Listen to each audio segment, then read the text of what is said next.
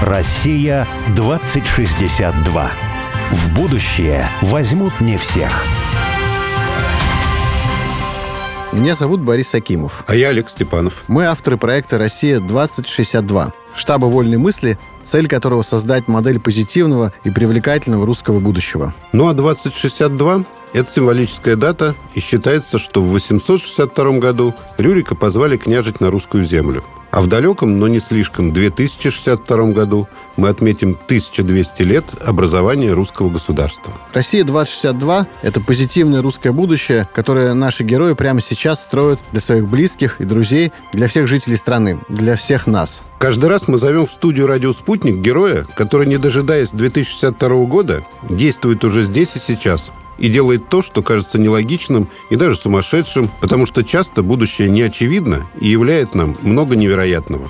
У нас вот с тобой, Олег, в нашем проекте «Россия-2062» есть такие, что ли, не смысловые лакуны, но некоторые такие сложные пространства мысли, которые иногда мало чем получается заполнить. Во всяком случае, у нас есть на эту тему гипотеза, а вот рядом каких-то людей найти, которые бы заполняли вот эти нужные нам лакуны, свои мысли, вот их сложно найти. Вот потому такой... что мы с тобой впереди планеты всей. Да, может быть так, надеюсь так. Вот одним из таких пространств является мысль об экономике, настоящей, об экономике будущего. Всегда для нас как-то сложно найти какого-то думающего, интересного собеседника, который без шаблонов, без стереотипов, не зашоренный, готов об этом мыслить, размышлять и строить вот эту какую-то справедливую, интересную, парадоксальную иногда экономику будущего. Ты знаешь, я бы сказал, даже не совсем какую-то парадоксальную экономику, которой вот нету или еще что-то такое. Нам вообще кажется, что экономическая теория давно сложилась. Вот нам, я имею в виду сейчас, нам в России всем, нам как обывателям, что экономическая теория, она давно сложилась, а с экономикой у нас не в порядке, потому что мы эту теорию не можем воплотить в жизнь. А на самом деле... экономисты, и не только русские, а скорее не русские, а как раз общемировая ситуация в экономической теории, она ровно обратная. То есть экономическая теория, она признана совершенно не сложившейся. Такой есть один из самых уважаемых наших русских экономистов в мире, математик, экономист, академик Российской академии наук Виктор Меерович Полтерович, который писал о состоянии экономической теории. Благодаря математизации экономической теории в ее рамках получен ряд общих результатов, фактически указывающих на неполноту или на неадекватность аксиоматики основополагающих моделей, что влечет за собой отсутствие ответов на важнейшие вопросы. То есть слишком сложно для нас, для простых людей. Ну, в общем, суть в том, что не работает экономика. Либо экономика находится в состоянии, в котором физика, например, находилась во времена Аристотеля, либо необходимо отбрасывать догматы экономические, в том числе о невидимой руке рынка, при помощи которых невозможно описать экономическую реальность, построить модели, ее описывающие. Вот и все. В общем, все это мы сегодня обсудим с героем, которого мы долго искали, надеялись. Да, это физик Александр Александрович Ежов, профессор и сотрудник экономико-аналитического центра Московского инженерно-физического института. Александр Александрович, добрый день. Добрый день. Добрый день. Александр Александрович, хочу начать вот с такого вопроса. Вот когда...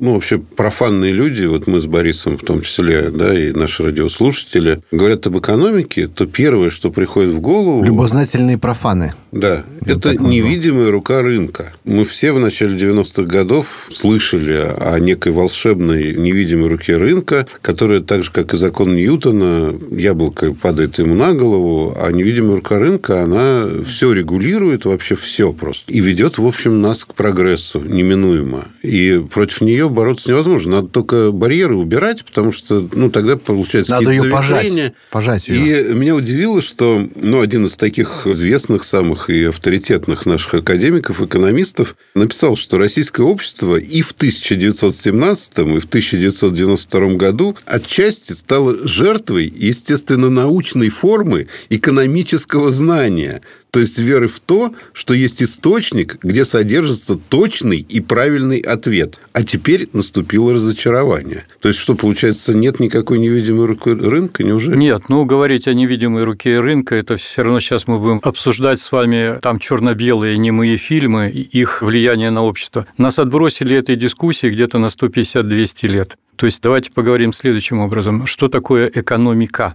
Дело в том, что в XIX веке было другое понятие, было понятие политическая экономия. И невидимая рука рынка – это вот физикалисты, потом Адам Смит, а потом Маркс.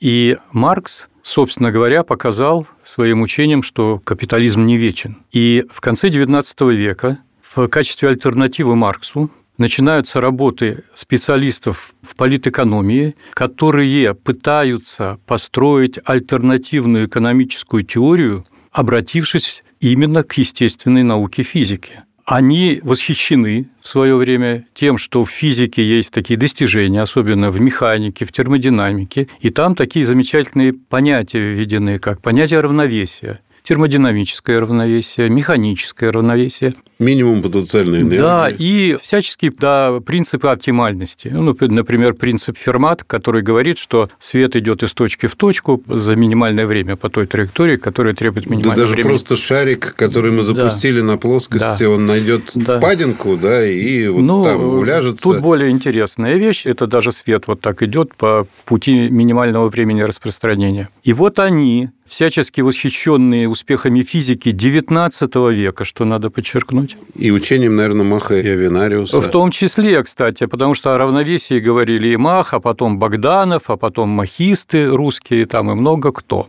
И они хотели построить альтернативную Марксу теорию, которая была бы похожа на физику. И от физики они взяли окончание X, добавив к экономии X, economics. Экономикс появляется как попытка подражания физике XIX века. Единственное, что их очень тревожило, это то, что вроде бы равновесие, наверное, в экономической системе должно быть, им так этого хотелось. Вроде бы оптимальность означает экономию, это замечательно, но вот у этих физиков есть такая удивительная величина – это энергия. Как бы нам найти вот в нашей экономической теории аналогичную величину? Ну, они придумали эту величину они назвали полезность, utility. То есть они считали, что экономическая система развивается так, что ее члены максимизируют полезность от потребления там каких-то продуктов, которые они набирают. Угу. Да. Вот. При ограниченном бюджете. Да, и вот это было первое, условно говоря, внедрение физики, но, к сожалению, XIX века в экономическую мысль. Ну, а поскольку агенты действуют вот таким образом, что они максимизируют свою полезность, а рынок, он... Не свою полезность, а полезность для себя. Для себя, да.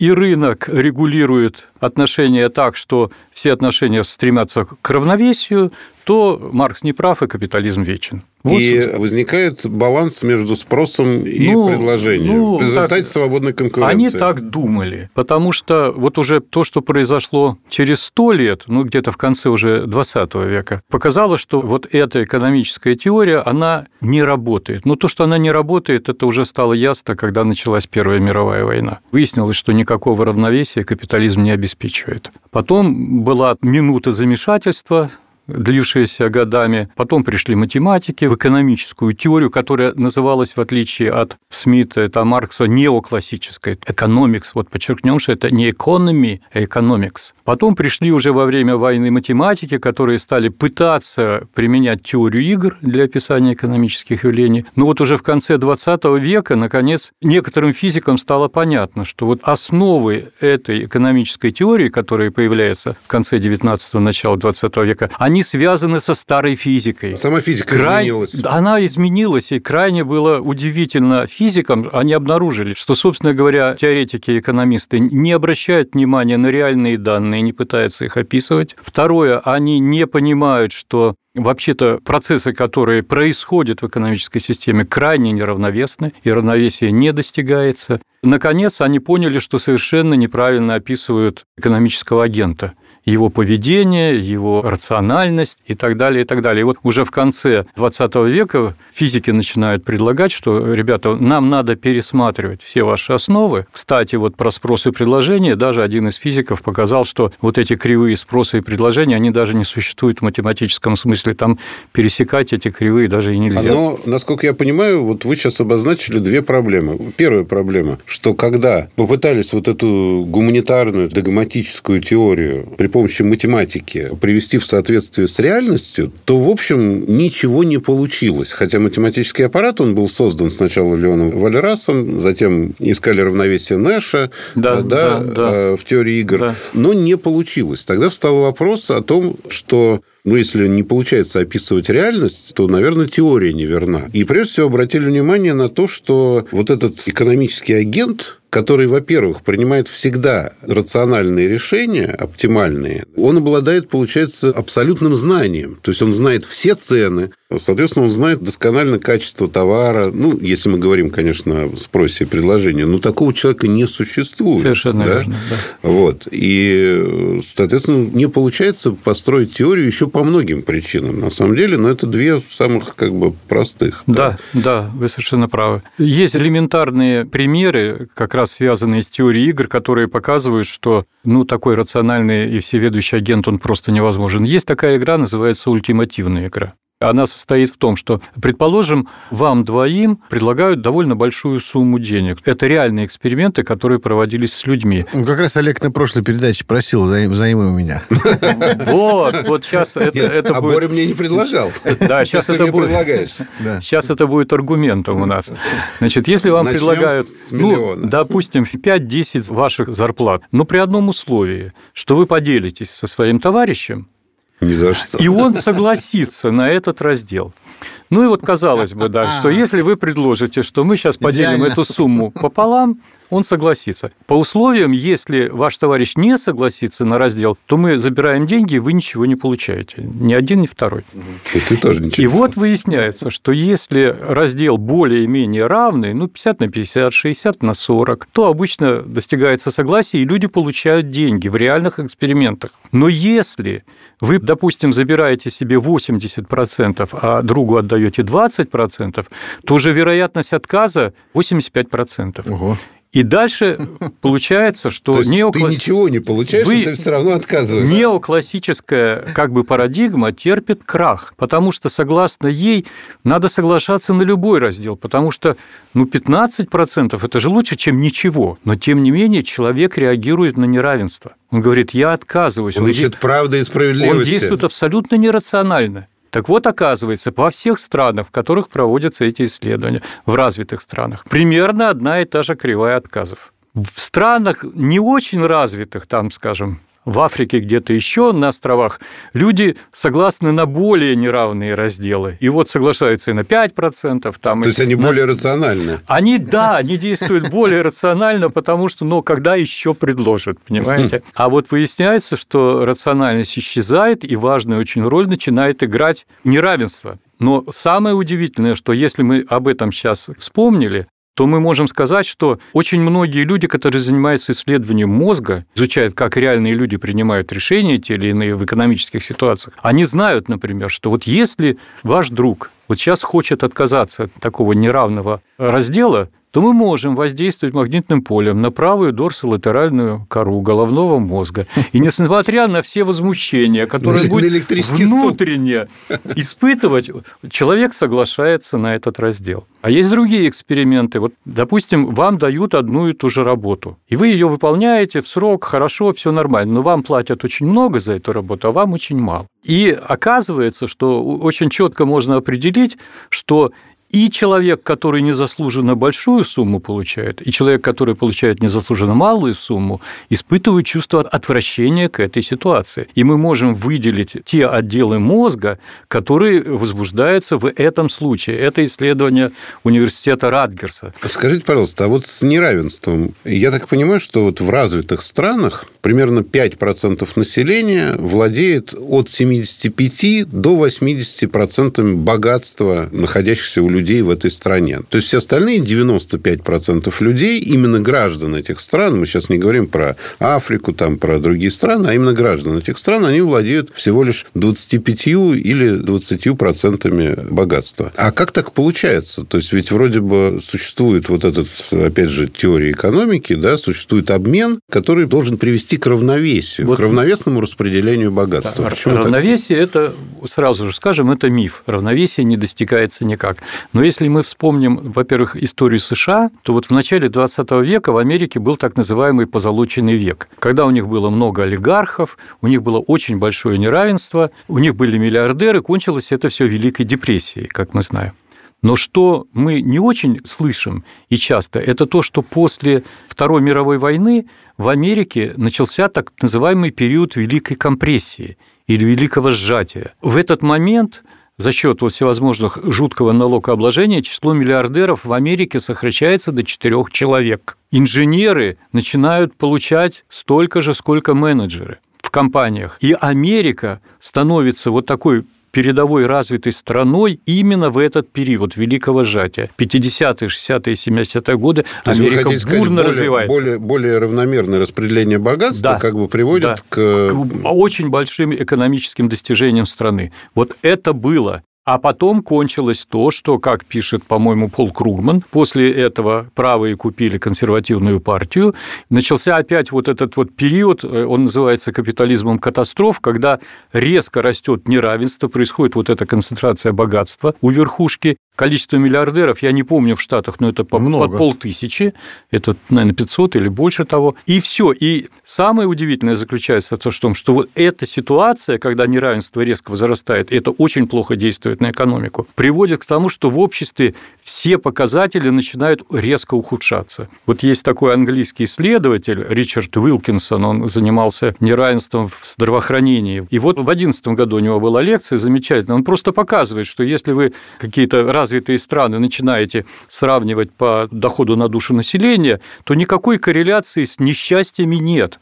Как только вы начинаете выстраивать зависимость от степени неравенства, то вы видите, что от него зависит все: количество самоубийств, там беременность подростков, алкоголизм, преступность и так далее. Это просто четкая линия, где самые хорошие показатели у стран с низким неравенством – это там скандинавские, Япония. И самые плохие показатели у США. Более того, один из лауреатов премии Альфреда Нобеля, Ангус Дитон, он вообще провел исследования странные, недопустимые для Америки. Он изучал, как растет сейчас смертность в американском обществе по группам населения – афроамериканцам, белым, латиносам и так далее. Выяснилось, что начиная с 2000 года резко растет смертность только у белого населения. И причем там идут всякие объяснения, что это связано с большим потреблением обезболивающих препаратов, потом полисенсибилизация. В Америке, я был в ужасе, 112 миллионов человек страдают от различного вида болей. Сначала наркотиками глушили, потом стали анальгетики продавать совершенно свободно. Я думаю, что они просто чувствуют, что их скоро будет насильно вырезать. Нет, в конце, вот в этой аргументированной статье все равно пишется, что, скорее всего, белое население очень фрустрировано тем, что дети перестали верить, что они начнут жить лучше отцов. Вот именно белые. То, что мы наблюдаем последние годы, десятилетия, это такая вот попытка борьбы за справедливость, за равенство. И видим, что на самом деле это во многом приводит не то чтобы к равенству, а на самом деле к исчезновению многообразия. Такая вот эта инклюзивность, она повсюду подобралась уже к экономической какой-то плоскости, которая, уже, наверное, даже начинает приводить к какой-то такой революционной, в том смысле, ситуации, когда идентичность экономическая становится неприличным. Зачем вы выпячиваете? Вы какой-то человек, какая-то персона. Как только вы себя начинаете идентифицировать, вы оскорбляете соседа. Поэтому что следующее? Раскулачивание. Значит, нужно сделать так, чтобы человек не мог себя идентифицировать по экономическим каким-то причинам финансовым. То есть, я хочу получать такую зарплату. Извините, по каким-то причинам. Вот сосед у вас, видите, рядом живет на улице, у него в 10 раз меньше зарплаты. Подождите, есть столовая бесплатная, да? И там все едят. И все небинарные люди едят в этой столовой, да. Вы абсолютно правы. Дело в том, что вот понятие равенства не надо доходить до абсурда. Неравенство должно быть, вопрос в его размерах. Потому что если раньше вы понимали, что доктор наук будет получать 500 рублей, а доцент-кандидат наук 350, они оба знают, сколько они получают. Но разница не такая страшная, не катастрофичная. А младший научный сотрудник будет получать там 180-160 рублей. Это разы. 2-3 раза вы знаете, не вызывает. Интересно такого. Вот не об этом все-таки, потому что это... У меня папа, кстати, получал 500 рублей. в позднее советское время, как доктор наук. Интересно, каков механизм, да, который приводит, ну, в данном случае, к неравенству, поскольку мы пока что видим неравенство, да, и если мы понимаем этот механизм, то, может быть, нужно его дестимулировать, этот механизм. Вот есть какие-то попытки описать механизм, который приводит к этому неравенству? Да, вот мы сейчас тогда вспомним вот работы Никола Скафета, Пикоци и Веста, физиков, которые впервые описали кривую распределение богатства, которое экспериментально наблюдается. Они, секундочку, да. Еще, что меня удивило, один из них, по-моему, Скафета, он еще обосновывал, что утверждение о глобальном потеплении... Да, он этим занимался. Вызвано неправильной интерпретацией результатов эксперимента. Дело в том, что они в 2004 году создали модель, в которой есть и торговля между агентами, и есть инвестиции агентов. А трудность заключалась всегда в том, что бедные и средний класс, они описываются так называемым гамма-распределением. Не будем говорить, что это такое, но самое главное, что... Оно более равномерное. Оно имеет максимум, но оно на хвосте должно экспоненциально уходить в ноль. Там, где богатство, там этих людей не должно быть. А экспериментально наблюдается, что действительно у бедных, у среднего класса описывается такой кривой, а богатые, самые богатые, у них резко изменяется хвостик. Хвостик становится степенным, там, грубо говоря, единица на х квадрат. И удивительным образом люди никак не могли описать эту кривую в полном вот этом диапазоне изменения богатства. Более того, эта кривая, она действительно экспериментально наблюдается во всех развитых странах. Только хвостик, у кого 3%, у кого 5%. В Соединенных Штатах Америки вот эта кривая стояла там 30 лет. И самое удивительное, это что бедные немножко просели, средний класс просел, а богатые увеличили богатство вдвое примерно за 30 лет. То есть хвост растет. И это как раз показывает в том числе о том, что равновесия нет. А Скафета и его коллеги, они написали эту статью. И там они сделали такое поразительное заявление о том, что все предыдущие попытки описать эту кривую были неудачны, потому что были забыты труды одного, старого философа XIX века, которого звали Карл Маркс. Потому что вся неоклассическая экономика, она не разделяет цену и стоимость. По Марксу есть стоимость товара, есть цена товара, они не совпадают. И Скафета, Пикоци и Вест это учли в своей модели, и, о чудо, получили эту кривую. Самое смешное было потом. Не совпадают. Почему? Потому что стоимость возникает в результате затрат. Ну, то есть, ты покупаешь что-то, делая какой-то товар, ты тратишь какие-то деньги, даже услугу оказывают, ты должен что-то для этого купить, да, что входит в себестоимость. Ты должен вложить труд, который тоже потраченное время, то есть, он оплачивается. А цена складывается во время обмена в другом контуре. Она никак не связана с стоимостью производства. Вот, вы это прекрасно понимаете. Да. А вот неоклассики это не изучается. Она чисто спекулятивна. И в этом и существует разрыв. То есть я, условно говоря, могу что-то очень дешево мне стоящее при определенном спекулятивном таланте, сейчас я про спекуляции говорю не в отрицательном смысле, да, в абсолютно нейтральном, продать как угодно дорого. Вот в чем дело. И вот именно это является туннелем перетока богатства. Да, вы совершенно правы. И самое смешное было то, что они эту же статью через несколько месяцев опубликовали в журнале «Физика D». Так вот, статья была абсолютно такая же, все картинки были такие же, все ссылки на Маркса были убраны. Но самое интересное было в 2007 году. Скафета и Вест написали еще одну статью, где они просто показали, как можно на очень простых моделях получить удивительные распределения, как раз характерные для экономики. А идея там, по-моему, была в том, что, вы понимаете, экономия – это не оптимальность, а экономия в том, что когда вы приходите на рынок или начинаете взаимодействовать с продавцами или с покупателями, вы всегда кусочек своих денег кладете в задний карман, закрываете его и никогда не пускаете его в обмен. И вот как только вы начинаете спекулировать или воображать, какую долю вы припрячете и не будете кому-то показывать в своем обмене, и, о чудо, появляется огромное количество очень интересных распределений. Это очень интересная статья в 2007 году была. Вот об этом мы поговорим после новостей. Россия-2062.